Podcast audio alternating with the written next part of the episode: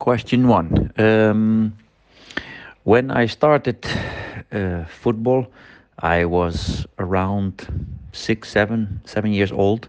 Uh, always loved football from day one. Um, my family is not a football family. I didn't get it from my father or from my mother. Uh, it was just, I think, from the TV. Um, where uh, in uh, the 1970s 1978. That's the first time I saw a World Cup.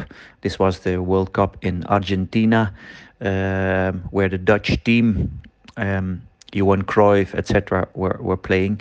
And that's where the first time I really got involved with football on TV and really got me excited. Um, and uh, I did all kinds of sports, but football was always number one. Uh, I love to play tennis. Uh, I love to play table tennis. I always played it with my father a lot, even with friends. But overall, football is something that I got excited about. I come from a country, Holland, where at a young age you learn to play football on the street. So uh, it's something that I got from from yeah at, at, school, but mostly really got into it for the first time. I saw football on TV, and it was especially 1978, the World Cup uh, in Argentina. Question two, uh, the most difficult part uh, to become professional football player eventually, I think that is everything in life, is being mentally strong, having strong attitude, having discipline, uh, and that means to be consistent. Um, it's easy to play one very good game uh, or do one really good thing, but what is more important in top sports or professional football is that you have, let's say, you have 10 games, you play 10 games, maybe um, six of them you play normal and in, in, in, a, in, a, in a decent, good way. Uh, one game you play bad, uh, two games you, uh, you play pretty good, and uh, one game you play really good. So overall, it's about consistency. Six very good normal uh, um, normal way of playing. Uh, maybe one bad game because everyone plays a bad game. Two okay games and one really good game.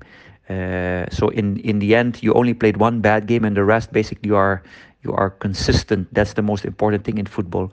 You see always many times that you have talents who play one good game and then three times very bad or not good at all. And then maybe after three four games more you play another very good game and then again two three times not good. So it's about consistency. That's the most difficult thing for young talents. My dream was always to be uh, a top top football player. Um, i was very skillful player very technical player um, but at the same time i had some setback in my career uh, but you used to dream about being the best. I was always crazy about Johan Cruyff uh, and after that Diego Armando Maradona. Um, and how do you, yeah, uh, you, you, dream about it, but you also visualize yourself, especially before games or even when I was younger, you visualize what you are going to do. I think that's very important. Anything that you visualize, you can also achieve. Uh, so uh, dreaming and visualization is very important in sports. Um, that is something that I always used to do. That doesn't always mean you will get the outcome or the result you want, but to ha- to dream and to keep going because you always have setbacks, but to keep going and to keep dreaming and to keep visualizing where you want to go is important in order to reach your goals. Question four. Um, school and sports go well together. It's a matter of discipline.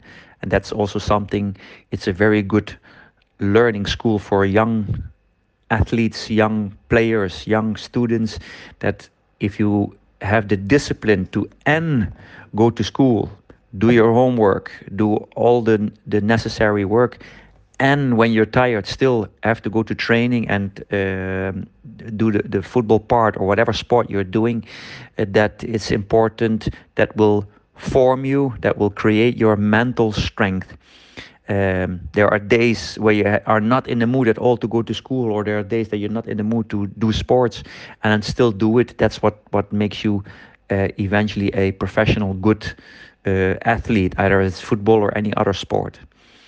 Um, so, uh, in order how to do that, yeah, that's a matter of of uh, a character that you have, but also parents and people around you, maybe your brother, your sister, your grandparents, who help you there, stimulate, especially on days when, when things are not going so well.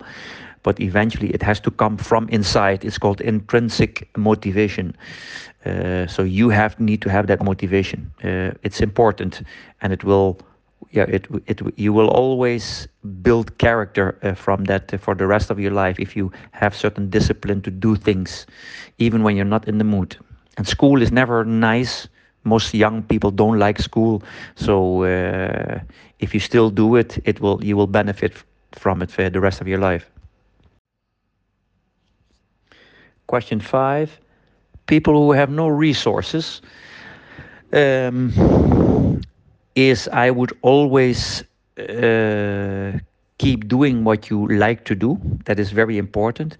Look, the best athletes, the best, uh, especially sportsmen, you see many times they come from poor backgrounds.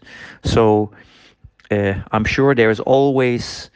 Uh, one football club or one sports club in your neighborhood, wherever you are, uh, join them and if you're good at something, they will pick you out. They will want to have you.